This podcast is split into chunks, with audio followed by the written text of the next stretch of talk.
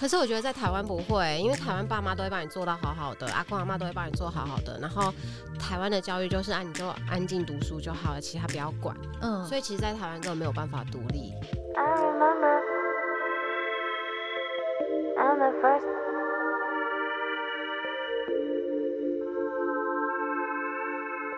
这里是独生女的频道，我是明白。今天非常的特别，这个来宾，因为我们完全不认识彼此。那为什么我今天会邀请他呢？是因为我某一次在呃一个台北市的一个录音间，很漂亮的录音间，然后就跟这个柜台的一个朋友聊说，哎，我的节目都找不到独生子女，我以为这样子的族群在这个世代应该已经会越来越多了，殊不知是我们的下一代才是有很多独生子女，我们这一代还是很多有兄弟姐妹的。然后我就觉得。很烦恼，然后这个朋友他就突然抓了一个从某间录音室出来的人，就是今天的来宾。然后，嗯、就是他就讲，他就问他说：“哎，你是独生女吗？”他说：“哦，是啊。”然后他说：“哎，帮你找到了。”然后，所以因此我们就这样子匆匆的互加了脸书之后，我就开始观察他的这个脸书的版面，然后我也觉得，哎，他是一个生活很充实，然后很有趣的。呃，一个一个就是很丰富的女子，所以我就想说，好啊，那我鼓起勇气，正式的来邀请她来上我的节目，因为对她而言，身为独生女是一件很爽快的事情。那我们话不多说，就来欢迎 Sandy。Hello，大家好，我是来自独生女频道的独生女 Sandy。OK，好，那我想说，请 Sandy 介绍一下你自己，因为我先在这边备注一下，他就是通常会邀请他上节目啊，然后上频道的人，或者是甚至他自己在他自己的版面上，都是大部分都是分享是工作的东西，对不对？工作啊，讲座啊等等这些，所以就想说今天可以来轻松的轻松一点，就是除了工作之外，有没有就是你最想要让大家看到跟认识你自己的？好哦，好，好，好，哦，终于，我今天不是二零三零转职地图兼职涯规划师的 Sandy 了。对，对，每次都讲说我是二零三零转职地图的作者，然后也是职涯规划师，然后就整个往那个非常硬的。主题去，然后今天就可以来这边轻松聊，然后我还蛮期待内容的，因为我们没有蕊过，然后我就觉得很好玩。OK，第一个想要跟你聊的就是你，你可能有很模糊了啦，就是我们第一次见面的那一天，那我就跟你说哦，我的频道是在讲关于独生子女的事情，然后你就说哦，对啊，独生女超爽的，然后就说啊，那为什么你觉得很爽？他，然后你就跟我说，因为可以独占一切。对啊，东西不用分别人。对，所以我好奇的是，这个爽感是与生俱来的，还是后天发现家里只有自己，日子很爽？其实也还好，有些人会觉得很孤单，因为有些人会觉得好像没有兄弟姐妹陪陪玩这样子，然后或者是陪照顾。可是我觉得，就是你就活在自己的空间里面，然后好像做什么事情也不用特别去。去分享，或者是要去策划，其实这一块还不错。诶，那你从来都没有孤单的感觉？没有啊，都可以看电视、看卡通，真的都没有。我觉得，就算我有兄弟姐妹好了，我也不会跟他们分享学校类的事情。怎么说？我好像不会跟他们谈心诶，因为我觉得就是这是自己的事情。诶，你们家的组成就是你跟你父母。对啊，这样吗？对，然后没有什么爷爷奶奶哦，有小时候是阿公阿妈带大的哦。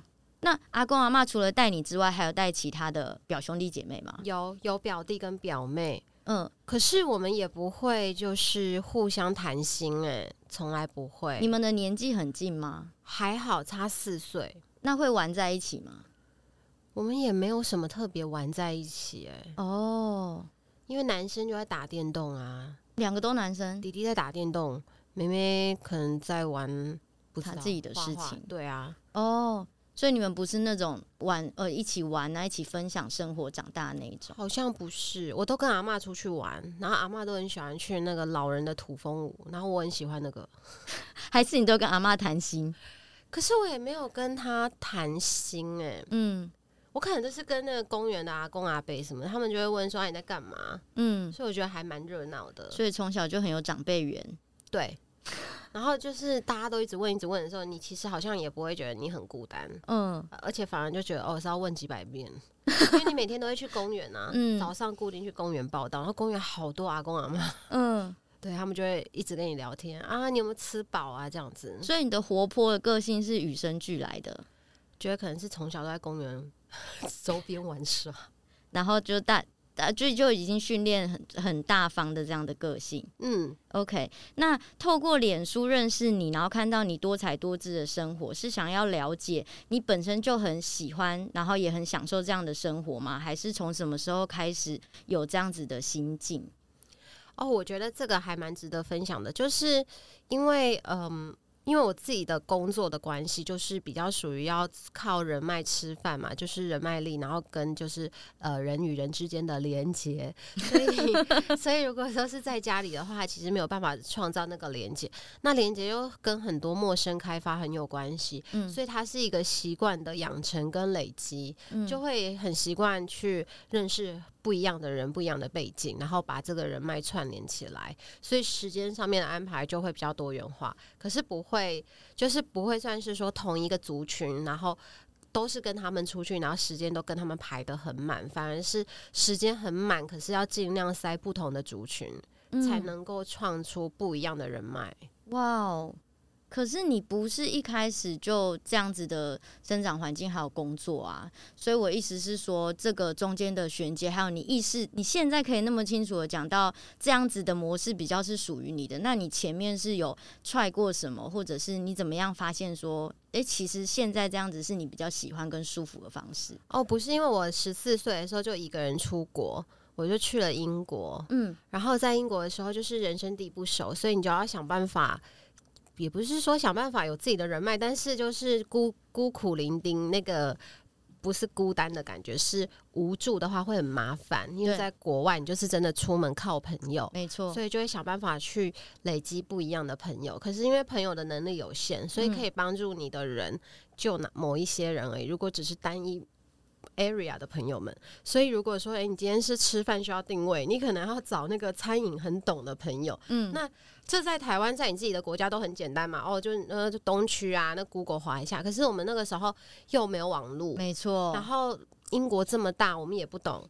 而且很容易吃到地雷，或者是如果去黑店怎么办？然后就很容易被骗，嗯，所以可能就会知道说，哎、欸，餐饮业有哪一些人要去认识一下，然后或者是如果要买东西的话，是不是知道说哪里可以买？所以你就会去认识不一样的人，然后去去想办法帮你不要受骗，这样子在海外生活比较容易一点。嗯。那你有印象，就是你第一个开口帮助你的人，或者是那样子的一个场景，可以跟大家分享吗？我觉得很多人都很愿意帮我，就是他不是只是帮我，就是在那个时候，大概一九九六年大家出国的时候，好像出国的群众并没有那么的大众化，所以只要有人去的时候，在已经在那边的人来说，他们觉得哦，有新朋友来加入我们了，所以他们也会很热情的去帮助你。嗯，然后你会觉得哇，怎么这么热情？嗯，然后大家就因为稀少人物以稀为贵，对，他就是讲华语的人很少，然后就会互相帮忙，然后那个友谊还蛮蛮珍贵的，然后就真的是比较像是那种革命情感的感觉。嗯，哎、欸，你那时候呃去英国刚开始就去念念书吗？对。当地什么公立的那一种？对对对对对嗯嗯，OK，所以就是自己在那边要想办法求生，然后自己要在那边认识不一样族群的朋友。对，而且那时候就是我们不是刚刚讲说网络没有那么发达嘛，所以你也没有办法去查什么学校排名啊，或是什么的，所以我们真的就是只要靠问说，哎、欸，就可能你隔壁的那一位他。比你早两年来，然后他要离开，他要去下一个学校，你就问他说：“那你要去哪一些学校？”嗯，然后透过这样去收集资料。嗯，所以我们真的就是看说，哦，好，那如果我可以跟你同一个学校，是不是我呃两年后去你那边会比较容易被照顾到什么之类的？嗯，就真的是靠这样子收集资料来的。哇哦，那你从小就很会看人吧？不然去了英国然后才会的。哦，那你在十四岁之前在台湾的时候，你的？个性也是像这样子，很大方的，会去自己想办法要求到一些你可能现在正在卡关的事情吗？可是我觉得在台湾不会，因为台湾爸妈都会帮你做到好好的，阿公阿妈都会帮你做好好的，然后台湾的教育就是啊，你就安静读书就好了，其他不要管。嗯，所以其实，在台湾根本没有办法独立。那你的那你的起心动念是什么？就是决定要去国外念因为功课超烂，功课超烂。然后我我就只有语言天分，然后就是那个成绩，中文跟英文是最好的，嗯，但也没有好到一百分。英文大概有九十分，然后中文大概也有八十分，可能两科加起来就就可以。不会是零分这样子，嗯，那就有七科嘛，那就功功课不好的人，他可能每一科都不太好，所以我有两科平均值，我可以变成倒数第二名这样子。对，那我后来就是觉得好像这样下去不是办法，因为就是功课真的不好，嗯，然后是没有办法改变的事实。可是英文很好嘛，然后中文虽然很好，可是留在台湾你就是要读中文系或什么的，所以我就就好像觉得国外好像不错玩，嗯，就。想要想就讨论一下，是什么样的资讯让你发现国外好像不错？没有啊，因为那时候那个一九九六年的时候，台湾很流行吃 Friday 哦，然后那时候就有 Friday，然后又有汉堡啊，然后又有那什么呃炸鸡翅，就是那种辣辣的那个叫什么墨西哥鸡翅什么的，你就觉得哇哦这样子，嗯。对，我其实不会是让你想象的很有深度的。没有，我完全没，我完全没有想象，因为我们前面也有呃，就是邀请另外一个独生女来分享，就是出国的经验，因为我们共同都觉得。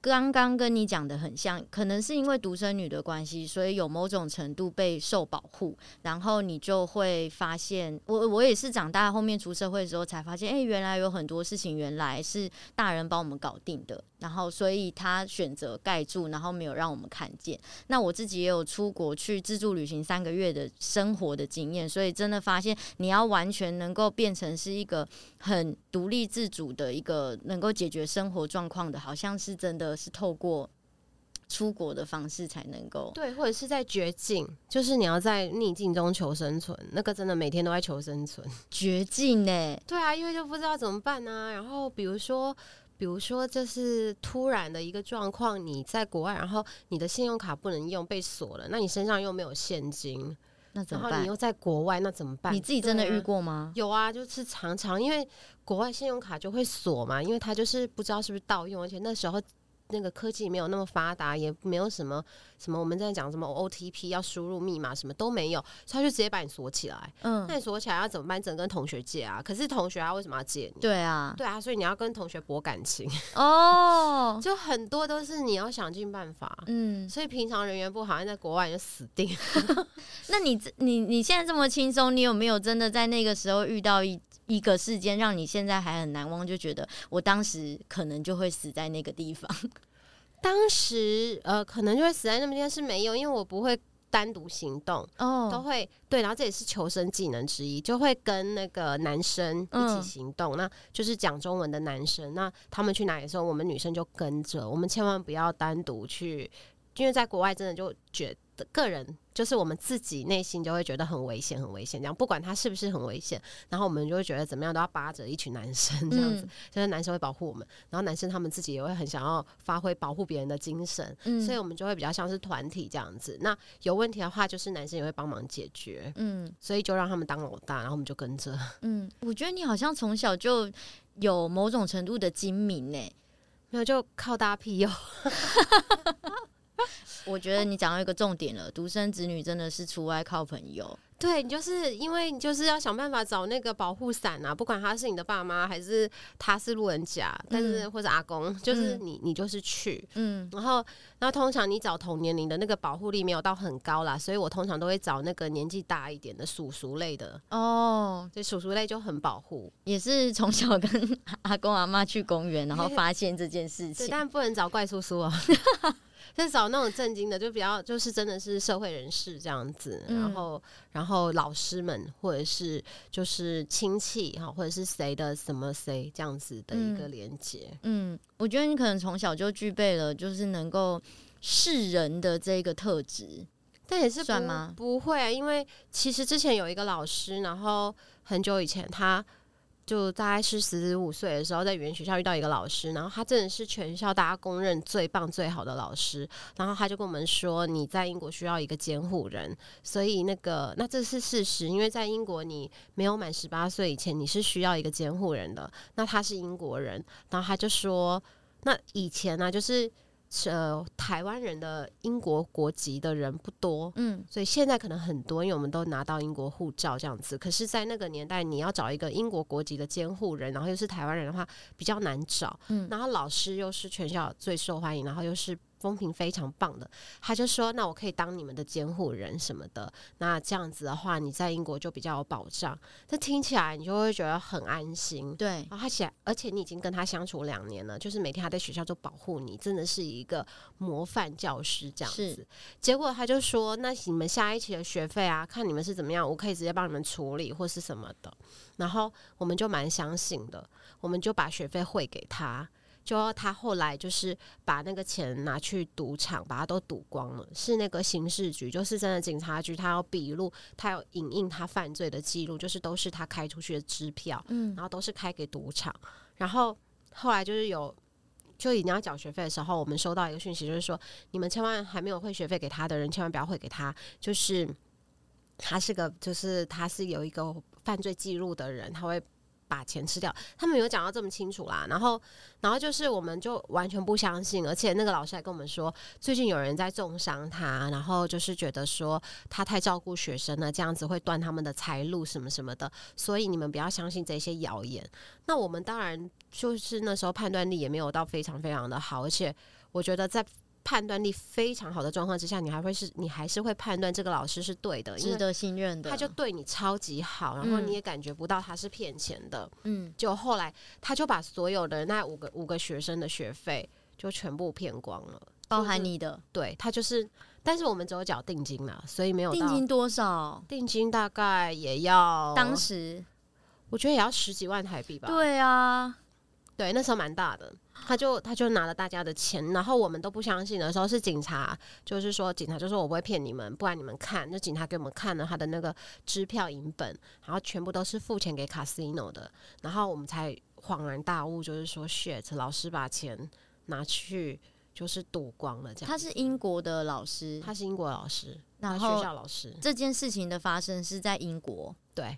哇，wow, 然后我们还是在学校说，就是警察给我们看那些证据，然后后来警察就说，但是你们不用担心，呃，他已经要去坐牢了，就是证据确凿这样子。然后我就说，那钱呢？他说钱花光了啊，就是在 casino，你们也拿不回来。那监护人这件事怎么办？就还是要自己找啊，所以搞了老半天，不会有天下掉下来的。那个什么人说要主动当你的监护人，从此再也不要相信。哇，对。因为没有人会那么好，嗯，就是就反正很多东西都是就是亏钱学教训，我觉得。对啊，不过不是每个人都有十几万能够 这样子亏。对，那个那个那个教训之后就比较嗯没有。没有这种重大损失，但是是你自己判断哦，好，我们可以相信这个人，然后你就打电话回去跟家里的人说，哎，有人可以当我监护人，所以就我们的老师要当我们的监护人。对，对那家里的人想说老师 OK，对啊，然后老师又在学校待两年多，然后又是模范老师，嗯，然后这个东西就是他可能真的是一个模范老师，可是你想想，如果五六个学生都把钱给他。他当然会去做这件事情，对啊，因为他觉得如果他赚到了，他本金还是还给我们，没错。可是他自己可以赚到一笔超大的钱，对。可是殊不知他把它输光了，那所以他后来就去坐牢了，嗯，然后就没有没没消没息了。哦，然后最惨的就是学校也不会连带责任啊，嗯、学校就觉得啊，你们怎么这么白痴？嗯，就是学校就会觉得这是你们个人的行为。跟学校没有关系，因为不是学校让你们去跟他签约的。嗯，我是觉得这个也算是不同国情的学校会处理的方式吧。对啊，我觉得在欧美的那些教育环境里面，他们就会觉得每个人就是独立个体，自己要为自己的行为负责。对，可是我们刚去的时候，我们怎么会习惯什么自己要对自己的那个行为负责？我们要吃什么，要干嘛，都是人家帮你决定好的。你就是哦，你大学就读这个，你高中就读这个，你国中就读这个，这是家里都帮你决定好啊，你就去这里补习。对，对啊，对。然后这为什么要去这里补习？隔壁的张妈妈说她女儿在这一家补的还不错，你去找王老师。嗯，不是都这样家里都安排好的吗？对啊，对啊。哇，那真的是一个很奇特的经验，所以就从那一次之后，你看人就开始特别小心了吧？嗯，就，会方方面面的去评估他。对对，好，那你有曾经觉得就是生而为独生女这样的族群很特别吗？或独生子族群呢、喔？可是我觉得，就是你刚刚讲到的那个最大改变，就是呃，一开始就是一样是讲到十，这个应该是十一岁、十二岁的时候，我觉得就是那种独生女都会被贴标签，就娇娇女，嗯，然后就会有那个家长，就是朋友的爸妈就会说啊，她就是那个。那个叫什么呃独生女啊，然后很很娇啊什么的，就是会常常被这样贴标签。然后有一次我记得就是跟同同学朋友出去玩，然后就可能被蚊子咬，然后我就说哎呀我被咬嘞、欸，然后他就说哦不会死啊，这个咬一下而已啊，你怎么这么的弱这样子，就是会被朋友的爸妈这样说啊，你们就是你就娇生惯养啊，千金大小姐啊，对，然后我就觉得。那是？我就只是被蚊子咬，为什么就变千金大小姐？那你女儿不会被咬吗？嗯，然后我就会觉得，哎、欸，好像为什么他们都要给我们这样贴标签？是只有在台湾吗？嗯，在国外不会，在国外不会，对不对？对，国外不会，国外管你什么？对啊，你是公主，她也不管你。对啊，哎、欸，听众朋友们，这真的不是 say 好的。你现在如果有从前面一路以来有就是来宾的这个特辑啊，你听过来。其实真的已经有两三个独生子女有讲到这件事了，就是会被贴标签。甚至我之前访问过一个，他说他在学校的时候，嗯、呃，同学的爸妈禁止这个同学，他们是一个兄弟，禁止他们跟他玩，原因只是因为他是独生子，然后就觉得他应该会把这两兄弟带坏，就禁止他跟他们玩呢。对啊，我觉得，why 到现在我都还找不到答案。对啊，不知道为什么。那你就是呃，因为你的工作嘛，那你看到了这么多的人，然后你也有很多很多这样子面试或者是引荐的经验，你有觉得嗯，呃，独生子女身上有什么样的蛛丝马迹，或者是任何的气息，让你觉得说好像有某些人可能真的是这样子的表现，所以我们就被贴了这个标签？不会啊，因为我们面试的时候不会去问到说你有几个兄弟姐妹，所以我不会知道她是不是独生女。哦，OK。我觉得这个也是在国外，就是就真的没有在管你身份。嗯嗯，国外就是真的一视平等，就是即便你是很呃，我们在国外就是同学有一些是皇族嘛，就是可能是丹麦的公主啊或什么的，他完全就是表现成一般成员。嗯，对，大家不会，然后大家也不会把他贴标签。嗯。就是彼此真的很尊重，对，大家就觉得你是皇室又怎么样，你就是这里的一个同学，嗯，所以你也不用太嚣张，嗯，对，所以大家都蛮互相的，嗯，对，我觉得这也是我们会需要学习的一个，就是彼此尊重的很重要的点呢。对啊，可是，在台湾比较容易会有什么哦，她是千金啊，她是公主，嗯，然后什么什么的，然后就很容易被贴标签，她需要被保护或什么的，嗯。那你后来是怎么样慢慢的撕掉这些标签的呢？还是就不理他，自动消失？没有，后来我就出国，出国就没有这个问题哦。对，出国就每每一个都千金啊，每一个都是独一无二的。对。可是我觉得我这边要分享一点，就是我在九六年出国、九五年出国的时候，就是一开始都会先去语言学校嘛。那当然我们那边很大宗的就是大陆的同学，哦，大陆同学其实他们就是一子化，就是那个什么什么呃 single child policy，嗯，一胎一胎制嘛。对，他们每一个都是独生子女，嗯，可是他们每一个又会煮饭又会照顾人，嗯，然后完全没有架子，而且他们超大方的，嗯，然后就会觉得哇。对，所以我我并不会觉得说他是这种很娇娇子或什么都完全不会，嗯，对啊，对啊，所以为什么大家都没有看到我们这一面？因为我也是属于那种我很常出去会被误会成，哎，你是不是家里的大姐？但是我没有，就是因为我们还是有另外一个族群，他是完全独立自主，他完全可以自己 handle 他生活，甚至他有办法照顾到。别人的，我觉得要看国家文化哎、欸，因为像我刚刚不是讲说英国就没有在管你是是什么皇族还是独独生子女吗？那你看像来到了中国大陆那边的话，他们也都是一胎制，他们就是来，然后东西就是分着大家吃什么的。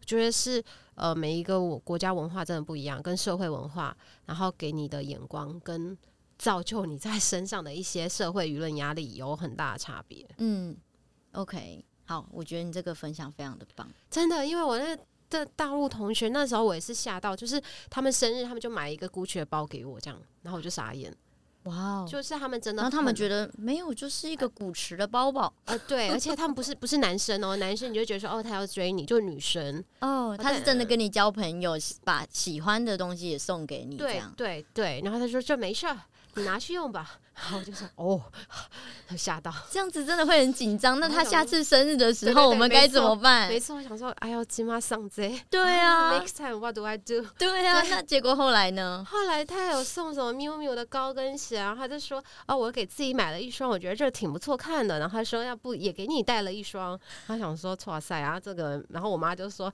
啊，狼上贼好礼，怎么可能送三百九的东西回去？对啊，对对对，那当然本来。这种东西就是礼尚往来嘛，所以我觉得哇，这种礼尚往来压力好大。对，让我突然想到一个一个事情，就是可能是这样的磨练，你就会觉得说在，在呃谁对你怎么样的时候，你要怎么样对回去的这个。呃，对价关系在这这样的一个莫名其妙的一个同学之间的关系开始也会练出来。对，那当然不一定每一个人都是这种土豪路线的，可是呃，是因为这样子，你就会理解哦，原来他们是这样的一个处事方式，所以后来就是在对应不同国家的人的文化上面，然后你就说辨人识人的那个相处的态度，你就可以去抓到一个氛围。嗯，是那个。当时就是中国大陆的同学们就是比较豪迈，可是像日本就是走很精致，他可能就手做手做东西给你。嗯、我想说惨了，他手做给我，对，还有手残呢。对对对，那她也是独生女啊，嗯、对，所以你就会觉得啊，都是很贴心。就可能在国外，我们可能就真的是唯一可以相依为命，在那个 timing，没错。对，那可能下一年你去了新学校，你要找新的相依为命的人，可是，在那个当下，他们真的是掏心掏肺在对你。嗯，那其实真的，你的这经验都很棒哎，你都没有那种格格不入的过程，格格不入的就就自动删掉，不会跟他们玩、啊。嗯。就自己再赶快去找别的那个频率比较对的。对，通常频率对的人都会聚在一起，然后不对的人就会自动不见。嗯，那回到你刚刚分享的这两位同学朋友这样子对你，那你是用什么样的方式去回馈他们？就送那个送 Gucci 就送 Gucci 回去。哦，对，就是就是你也不能很奇怪，人家送你 Gucci，然后你就说哦谢谢，结束。可是送他 Seven 的小七，他如果家里没有这么的 优渥怎么办？哦，哎，那我觉得你可能就是会呃用心去表达，比如说你做什么东西，做我那时候是不会做蛋糕啦，但是我们稍早的时候在路边有聊一下那个做蛋糕的案例，就是一种，因为可能呃对他来说他不缺这一些物质上面很贵的名牌，可是你又要代表说你对他是很你很感谢他，然后你有这一份心意，我就只能手做一些东西，嗯，嗯对。很多对啊，我觉得真的是我们如果要不是只有出国哎、欸，就是出社会也一样，因为只要你你只要出门就会有跟人交流的机会，你就需要有这样子的